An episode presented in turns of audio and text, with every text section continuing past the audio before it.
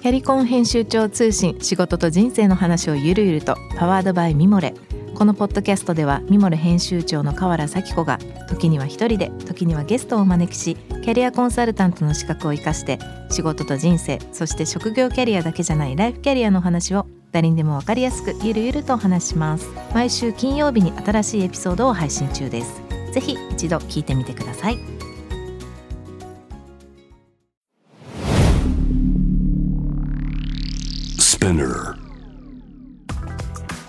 こんばんは。ナビゲーターの中道大輔です。Vision to the Future 日本のカルチャーを作り出すものこと人の魅力を引き出し世界に向けての価値観を共有するクリエイティブプログラムです、えー、8月の17日、えー、夜中の2時です。いかがお過ごしでしょうか、えー、皆さんはちょうど夏休み等々のど真中かもしれませんが暑い日が続きます、えー、まあ気をつけてお過ごしいただければといます。えー、この番組 Vision to the Future は JWAVE の音声コンテンツ配信サービススピナーを通じてポッドキャストでも配信しております。詳しくは番組のホームページからご確認ください。番組への質問感想は番組ホームページのメッセージからお願いいたします。Twitter はハッシュタグビジョンフューチャーをつけてぜひつぶやいてみてください。番組インスタグラムも更新しております。ビジョンフューチャー813と検索していただいて、えー、そちらの方でもゲストの情報をもろもろ発信してますのでぜひぜひそちらの方もチェックフォローよろしくお願いします。さて今週のゲストは、えー、皆さんもご存知だと思いますが、えー、ファッションキュレーターの、えー、ポギーことですね、えー、小木元文さんお呼びしたいと思います、えー、以前からいろいろとプロジェクトなどね一緒にさせていただいているので、えー、ちょっといろんな話ができるのを楽しみにしたいと思います。こんばんは。こんばんは。いつもポギーポギーって言ってるからあのなんか名前でこう呼ぶのが少しちょっとつっかえましたけども。久しぶりです。そうですね。これポギーはポギーはいつからポギーなの？いつだったかな？ごめんなさい。えっとですね。まあ知らない多分2006年とか多分それぐらいからなんですけど、うん、なんかあの本当にあのあれなんですよ。なんかこうちょっとこうミスコミュニケーションから生まれただけで、えー、あの僕、まあ、本名小木じゃないですか。うんで僕の友達があの他の人に「友達の小木くんです」って紹介した時に、うん、なんかその人が「えトッポギ?」ってなんかその聞き間違えたんですよ。でそれがきっかけでそれからなんかそのポギになってったんですよね。へえー、なんか僕も昔そのロンドンに住んでる時に「大輔」って発音できなくてイギリス人が。はい。なんか大好き大好きになってるのがすごい嫌で「はい」っていうふうに言うようになったんだよね。ああそうですね。こ小木も、うん、あの工事とかやっぱりなんか発音しづらい国もあるみたいでして、うん、だからなんかポギーって呼ばれるようになってなんかすごく結構その、コミュニケーションが広がったのはありましたね。なるほどじゃあちょっと僕の方から簡単にそのポギーの プロフィールをちょっと皆さんにご紹介したいと思います。えー、1976年北海道で、えー、生まれました。専門学校を卒業してからまあご存知ですね。97年、えー、ユナイテッドアローズに入社されます。その後、まあセールスパーソンプレスを経て2006年、えー、セレクトショップ Liquor, woman & tears をオープンされますそして、えー、2010年ですね。ユナイテッドアローズサンズを立ち上げてダイレクターに就任。ドレスとストリートを自在にこう行き来するスタイルが注目を集め今ではもう世界的ファッションアイコンになられています。2018年もうもうずいぶん前になっちゃうんですね。あの2018年ユナイテッドアローズを退社されて、えー、2018年より独立。現在はパルコ内の 2G のファッションキュレーターなども手掛けるほか、まあ、他にもねさまざまな活動をされていると思います。はい。さて、えーまあ、ちょっと今日今日はですねあの今日とまた来週いろいろお話を聞きたいんですけども今日は、えー、ポギーのどちらかというとこれまで今のポギーに至るまでを、ね、いろいろと聞いてみたいなと思うんですけど、まあ、やっぱりこうユナイテッドアローズ、はい、これは20年ぐらいですねいるんですけどやっぱ自分の中で非常に大きな存在だったかと思いますがどうどうどうですかこうあのその頃っていうのはどんなポギーだったんだろう？あのもともとその北海道の札幌に行った時は、うん、あの割とこう、まあ、いろんなファッションが好きだったり、まあ、中でもハマっったのが、うん、まあ、こう今世界にも影響を与えてる裏原宿ファッションですね、うん、あの東京から生まれたなんかそのファッションが好きでで専門学校卒業してからそのファッションのお店に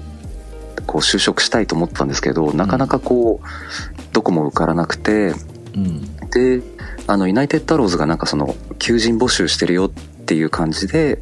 あの僕の高校の時の友達が、うん、あのちょうどユナイテッドアローズに働いていて、うん、教えてくれて、まあ、面接受けてって感じでしたね。あの全然ユナイテッドアローズって当時札幌にもなかったのであの全然こう本当に知らないまま入ったみたいな感じでしたね。へえそうなんだ、はい、まあでもそうだよね。90年代のこのぐらいっていうのはまだまだねそこまで UK UA もおそらくビームスもだろうけどそんなにすごい今みたいな状態じゃないもんねきっとこの頃っていうのは。まだ結構そのコアな感じだったと思いますね多分、うん、はい。で会社に入ってからは、まあ、いろんなことをやるんだよねきっとね。最初はそうですね。あの、販売員からスタートして、うん、でその後 PR をやるようになって、その次に、えー、リカウムティアーズっていう、うん、あの、まあ、青山に小さいお店があったんですけど、まあ、それをユナイテッドアローズの社内ベンチャー制度を使って、うん、あの出店させてもらったっていうような流れになりますね。はい、この頃はもう、まあ、バイヤーみたいなこともややってるんだっけ？あのバイヤーはやったことなかったんですよ。あそうなんだ。そのもう なんていうんですかねえー、そのリカウマンドティアーズっていうのは、うん、あのラグジュアリーとストリートをミックスして、うん、あとはそのヒップホップとトラットだったりをミックスしたようなお店だったんですけども、うん、あのコンセプトがあの革靴を磨くのとスニーカーを磨くのは同じっていうコンセプトだったんですよ。で当時やっぱりそのアメリカではあのファレル・ウィリアムズが、あの GQ の表紙を飾ったり、うんうん、あとはそのカニエ・ウエストがあの、まあ、それまでのこうラッパーのダボダボジャラジャラみたいな感じじゃなく、うん、あのスタイリッシュにこうラルフ・ローレンのトラットのアイテムを着てラップしたりとか、うん、なんかそういうこう新しい流れが起きてきていて、うん、でアメリカでは結構その若い子たちがそれに影響を受け始めていたんですけど、うん、日本はそのストリートはストリートセレクトはセレクトみたいなこうやっぱりそのシーンが、あのばっくりその分かれてた時だったんですよ。なんですけど僕は絶対そのストリートの人たちがセレクトショップに買い物に来る時代がこの先絶対に来るっていうのを、うん、あの提案して、うん、でそれがなぜか通ってですね、うん、で通ったら通ったであの今度はバイング さっき あのおっしゃってたように、バイング行かなきゃいけないんですけど、どこに行ったらいいかっていうのも全然分かんなくて、うんうん、でまあユナイテッドアローズのバイヤーの人たちに聞いたり、であとはそのセレクトショップの人たちが行かないような、うん、あのヒップホップ系のブランドの展示会がやってる、うん、あのラスベガスのマジックっていうその、トレードショーの、なんかその間にやっぱりそのヒップホップのイベントだったり、ストリート系のなんかそのなんあのイベントあのブランドの展示会だったりそういうのがこう行われていたので、まあ、そういうとこにも行きつつあのピッティとかにも行ってましたね。だから結構、幅広いよね。あの二極な感じでしたね、うん、今のフォギーを結構作ってるようなもともとそこなのかな？逆に言うと。そうっすね。まあもともとはそのストリートから生まれたファッションが好きなんですけど、うん、やっぱりそのある程度大人になってくるとなんかそのそういうファッションをずっと着てかっこいい人もいるんですけど、うん、僕はやっぱりそのなかなか似合わないですし、うん、やっぱりその人と同じことをやりたくないっていうのがやっぱりあるので、うん、だからなんかこう僕はそっちのそのやっぱりトラッドとそういうものをミックスするっていう方向に行きましたね。でコミュニケーションが本当に大変だったんですよ。うん、それはどういう意味？あの例えばその昼間に、うん、まあ、きちんとしたそのドレス系のブランドの展示会に行って、で夜はその、うん、結構そのストリート系のそのイベントがやってるクラブに行ったりとか、うん、なんかそれってこうなんて言うんですかね海外の人だと、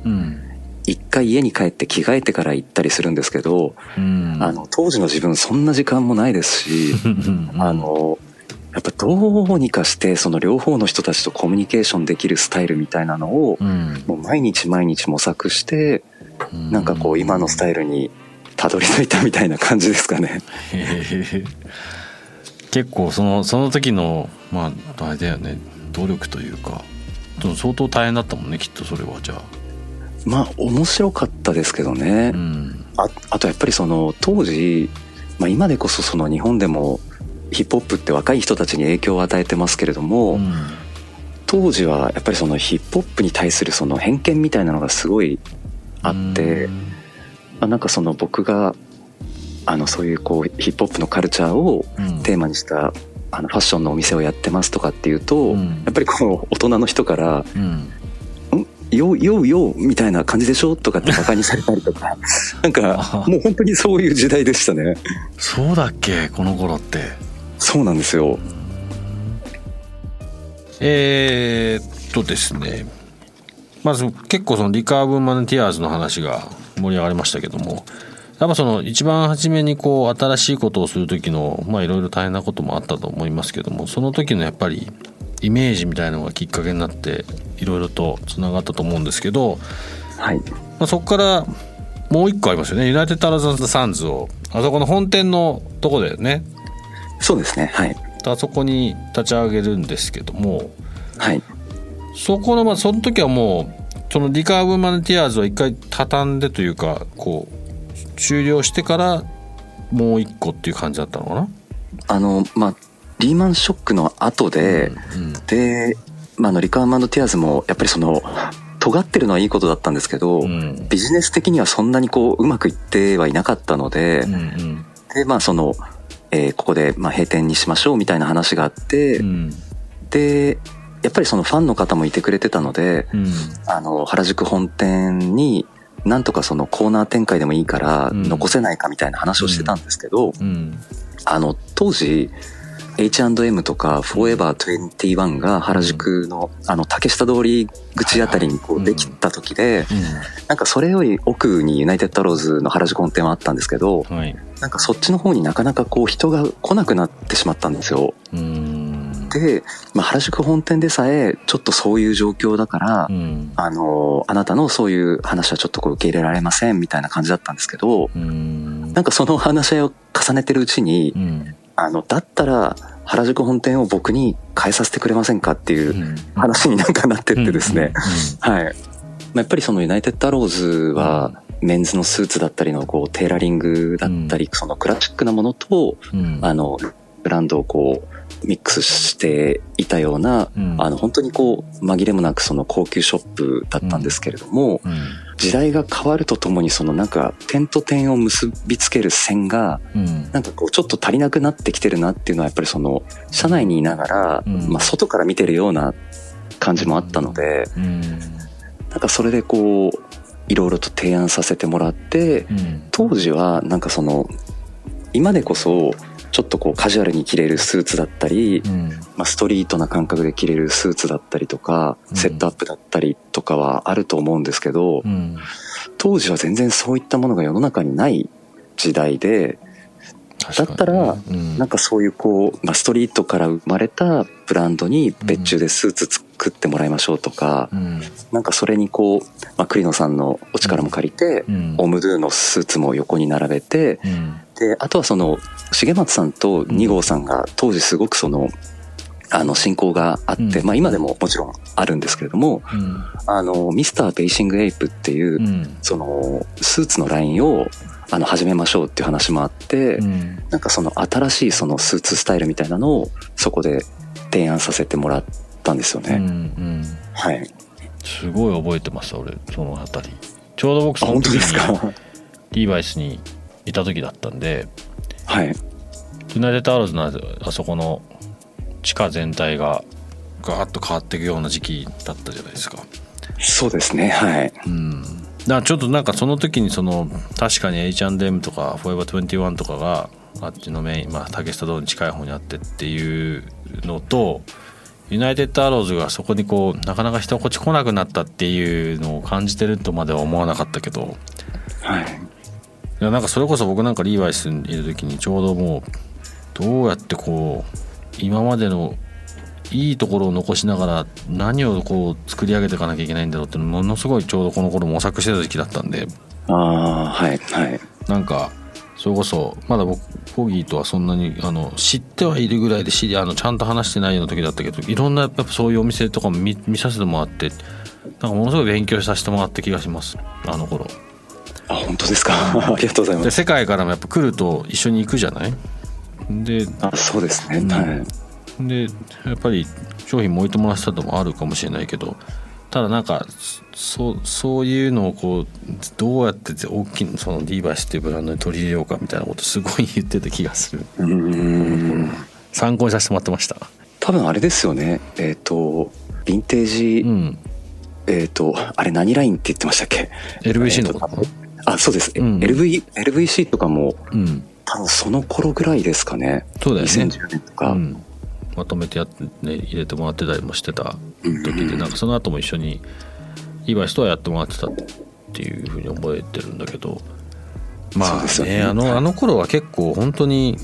リーマンショックの後のごたごたというかどうしようみたいなところはいろんな知恵を絞ってた気がします。はい難しかった確かに、けどね今思えば。今も大変だけど。はい。うんまあで UA はこの辺まあ多分サンズのあたりからで立ち上がってから8年やって、まあ、そろそろいいかなと。えっと最初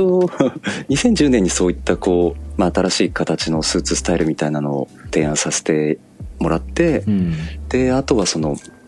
2014年ぐらいは今度は LA を中心にそのラグジュアリーストリートみたいな流れが結構その来てたんですよ。うん。でなんかその、まあ、そういった流れをこう取り入れたあのあとはその僕は結構クラシックな内装に、うん。まあ、こうストリートなものがポツンとこう置いてあったりするのが好きなんですけど、うんうん。あの急にそのクラシックなテイストから割とこう白でモダンなテイストにこう世の中が結構変わっていってうん。あの多分そのエイサップロッキーとかも、うん。あのステューシーとかこうストリートブランド着てるんですけど、うん。リックオウエンスとミックスしてうん。あの黒いステューシーの T シャツを丈を長くわざと着たりとか、うんうん。なんかちょっとそのモードを取り入れたストリート感みたいなのが初めてその頃生まれてきていて、うん。でその流れを取り入れるべくその原宿店の1階もあのまさにちょっとそういう形に変えさせてもらって、うん。であとはそのスニーカーとファッションが当時すごいこうあの近づいてたんですよ。うん。で、まあ、アディダスとかもコンソーシアムみたいなこうあのラインを作って、うん。でなんかショップと一緒に組んでこう別注を作ってたりとか、うん。まあ、そのナイキさんももちろんその若手のデザイナーとかと組んで、ピガールとかとも多分うんその時ぐらいにやってたと思うんですけど、うんうん。なんかそういう流れを表現させてもらったりしてましたね。あとはあのい今あのキースっていううん。渋谷の宮下パークにあるんですけど、キースの日本での初めてのポップアップもうん。2015年ぐらいにそうですね原宿店の1階でやらせてもらったりとかうん。かなんかそのやっぱユナイテッドアローズって結構その本当にトラットが軸なのでうんただその上の世代の人たちはうん。トラットベースなんですけど、うん。すごく新しいものも柔軟に受け入れる方が実は多いんですよ。うんうん。ただその中間の方たちはなんかそのやっぱり自分なりのこう上の人たちはこう考えてるだろうっていうやっぱりそのものがあってうん。ちょっとこう真面目な方が多かったりとかうんだからなんかそのなかなかやっぱりそれだけこう あの大胆なことをやるのは本当に結構うん。やっぱり相当文句も言われたと思いますしでも僕はやっぱり時代も変わってましたしお客さんに楽しんでいただきたいっていう、まあ、気持ちではあったので、まあ、うん。いろいろあの協力してくれた方は多分大変だったじゃないかなと思いますね。うん。でもなんかち、で一世代下と二世代下だと二世代下の方がちなんか近かったりってなんか昔からあるよね。あそうですね。一前後だとやっぱり近すぎるからきっとなんかちょっとうんみたいやっぱちょっと結構怒られたりしましたもん僕。何やってんだっつって。まああるよね。俺もすごいいろいろ言われたことあるからね。やっぱり本当ですか？ああねやっぱ人と違うことやってそういうことなんだなと思うけど。まあでもやらそういうことをやらせてくれた、まあ、ユナイテッドタローズに本当に、まあ、感謝してますけどね、はい、でまあユナイテッドタローズは終了して卒業して独立する頃ですけど、はい。まあ、独立してから結構いろいろとまあもともといろんなことをほぼやって個人でねいろいろ進めてた部分はあったのかもしれないんですけど、はい、まあ、今ではそのパルコの 2G 等々も進んでますがどんなステップで今います？2018年から今っていうのは。えー、っとですね。あのーちょうどそのユナイテッドローズを退社、まあ、あの、半ぐらいに、うん、あの、まあ、コンプレックスコンだったり、うん、あとはその中国だとインナットみたいな、うん、まあ、ファッションのトレードショーだけじゃなく、あの、同時にそのミュージシャンがライブをやったり、アーティストがなんかその、ファッションブランドとコラボして限定商品を売ったりとか、あの、なんですかね、ゲームのブランドがそこでなんか、スペシャルアイテムを発売したりみたいな、こう、LA で12月に行われたりとか、うん、あの、中国も上海で10月とか11月だったはずなんですけど、うんうん、あの、うん、あの、ニューヨークコレクションみたいなのと、の流れとは全然違う時に、うん、あの、そういったこう、ファッションだけじゃないものを、あのいろいろミックスしてお客さんに楽しんでもらう、うん、ね、なんていうんですかねイベント的なものが結構その主流になってきていて、うん、で今まで僕がその感じてたそういう察知してた流れもそうなんですけど、うん、やっぱりこの先そのファッションだけだと、なかなかそのあのいいものも伝えられなくなっていくんじゃないかなっていうのはちょっとこうあの、危機感があって、うん、まあ、それで、なんかそういったことを考えているときに、あの、南塚ギャラリーの南塚さんから、パルコで、あの、こういったお店を考えているんだけど、うん、あの、どうですかみたいな感じで話があって、僕はもう、あの、ぜひやりたいみたいな感じで、うん、あの、お受けさせてもらったっていう感じなんですよ。うん。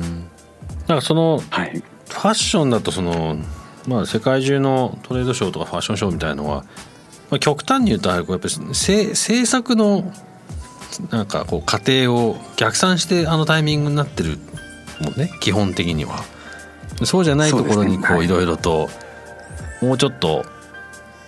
お客さんとかねその周りのオーディエンスをどういうふうにしようみたいな方なエッセンスが入ってきて多分その流れとは随分変わってきたタイミングがこの頃で。でそっちの多分ねそうそういう方に世の中が流れ流れてってるみたいのを結構察したんだろうねきっと。で実際いろんないろんなプロジェクトとかもね始まってると思うんですけど、はい、ファッション以外ファッションファッションというかファッションの幅がもう全然洋服だけじゃなくなってるっていう感覚に近いのかな？あそれはでもすごく感じますね。なんかやっぱり、あのまあユニクロも、うん、もう今はもう完全にファッションになってますしやっぱりその、ファッション業界にいたやっぱりそのかなり重要な人たちを、うん、あの自分たちのところに、まあこう、うん、あの来てもらって、やっぱりそのなんかファッションでその培ったノウハウを別の業界でそれをこう生かしてる人たちがすごい多いなっていうのは感じますね。そうだよね。はい。なんか僕も少しそのなんだろうな一応ファッション業界みたいなところにかじった時に思ったのはあのなんだファッションだけって考えるとすごく狭いんだけどファッションの中でやってることって本当はいろんな他のことにこう転化できる要素がいっぱいあるなっていうのはすごい思ったんだよね。なんかその例えばリーバイスだとファッションだけどカルチャーだったり音楽だったりアートだったりとか全部まあこれもしかしてリーバイスだったからなのかもしれないけど、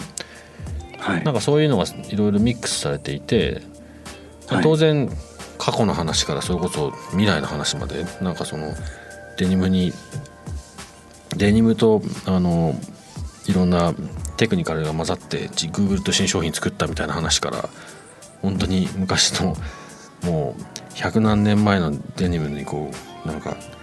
ここんなところからこんなものが生まれたんだみたいな話がたまたまあったブランドだったからそう思うのかもしれないんだけど、うん、なんかファッションの中だとこう当たり前のことが世の中意外に当たり前じゃなかったりもすごいしてたんでそれに近いのかなって思う。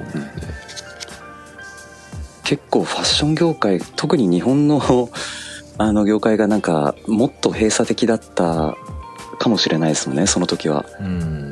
うんうん、でも実際日本日本これはファッションだけに限らずこれ何回かこの番組でも話してるんだけど日本人ってこう外から外にあるものとか周りにあるものをこう受け入れてとか取り入れて、はい、ものすごい深掘りして、うん、でミックスしてなかったものを作り出すみたいなもっと良くするっていうのが僕が思う日本のすごい大事な文化だと思ってんだけど、はい、ファッションなんかそれをもう素でややってる気がするんだよね。例えば。そうですね、うん、さっきのポギンの話もすごいそうだなと思うんだけど、はい、例えば、まあ、一応ね海外のところに目をつけてっていうところがスタートだったかもしれないけどじゃあラグジュアリーとストリートとかヒップホップとかトラットみたいなことをこうミックスして、はい、でそのミックスの仕方が多分なんかすごい深いところまでそれぞれに多分全部のカテゴリーに入ってってそれをミックスするから多分他に世界にないものが出来上がったみたいなことだったと思うんだよね。俺の覚えてる限り。ななんか確かね、うん、それはすごいあのー、なんだろうな。日本人らしいというかボギーならではっていうところになってるっていうのはすごい僕見てて思います。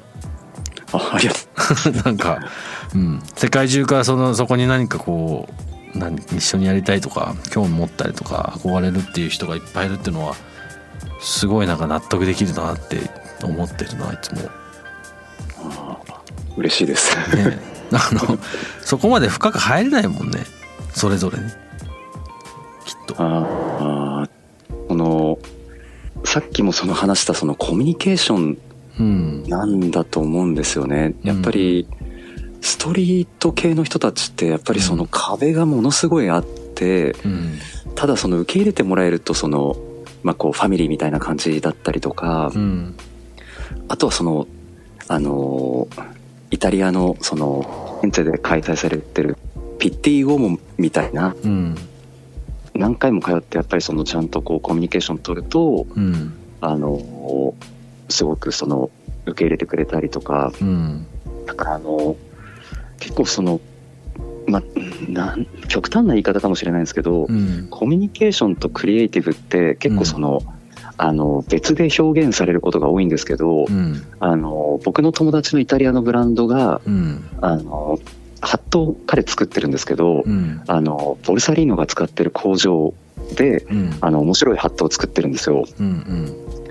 でも最初はその工場の人にあのボルサリーノはそんなことやらないからこんなデザインダメだって言って断られるんですけど、うん、やっぱりその何回もこうコミュニケーション取ってそのあの食事行ったりとかして、うん、あじゃあちょっとやってみようかみたいな話になったりとかだからその、うん、コミュニケーションがクリエイティブになるっていうのが、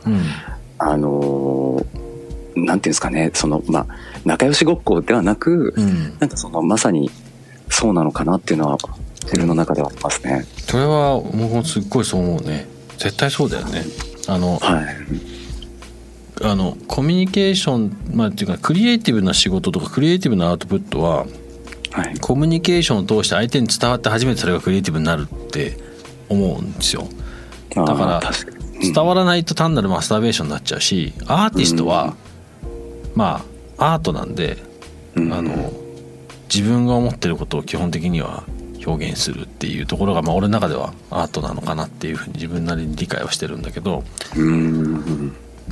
なんか相手がいる仕事は伝わらないと意味がないんだよなって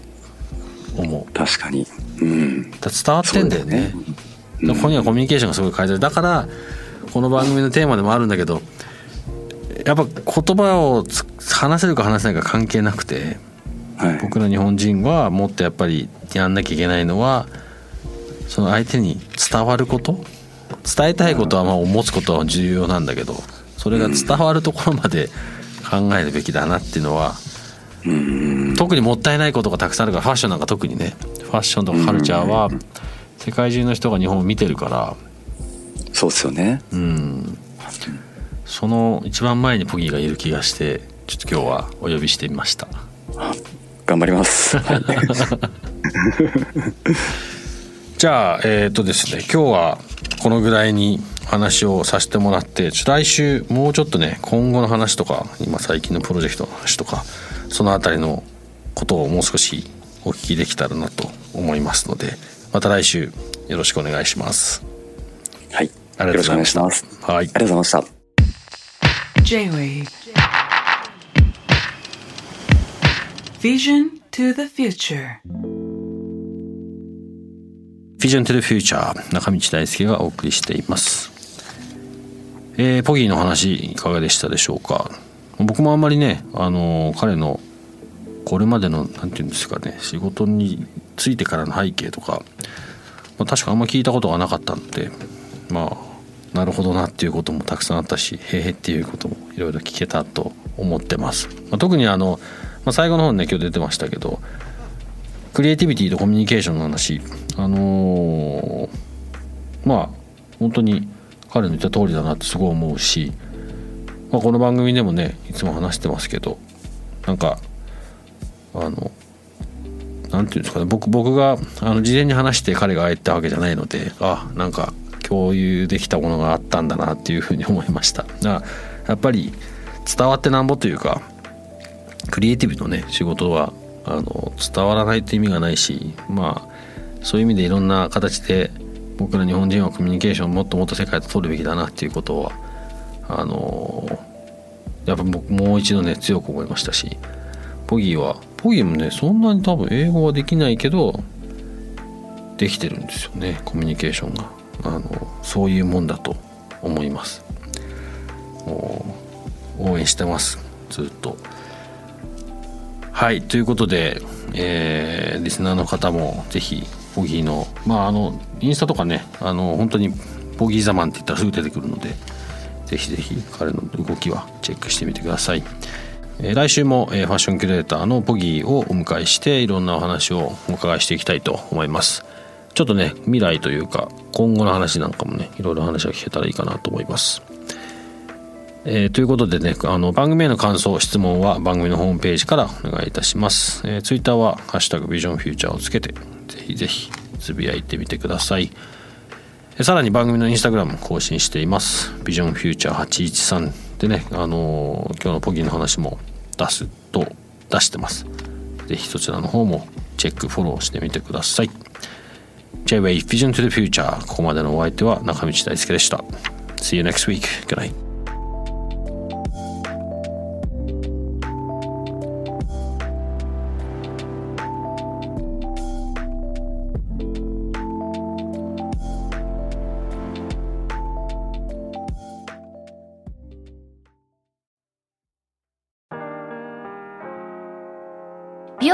崎めぐみと編集者の大森洋子でお届けする雑談ポッドキャストウォンと私のお名前なんての？ふと私って誰なんだ？と自分がぐらついてしまうそんなあなたと毎日を楽しくするサバイバル術を一緒に考えていきます。ウォンとは毎週水曜日朝5時に配信。ぜひお聞きのプラットフォームでフォローしてください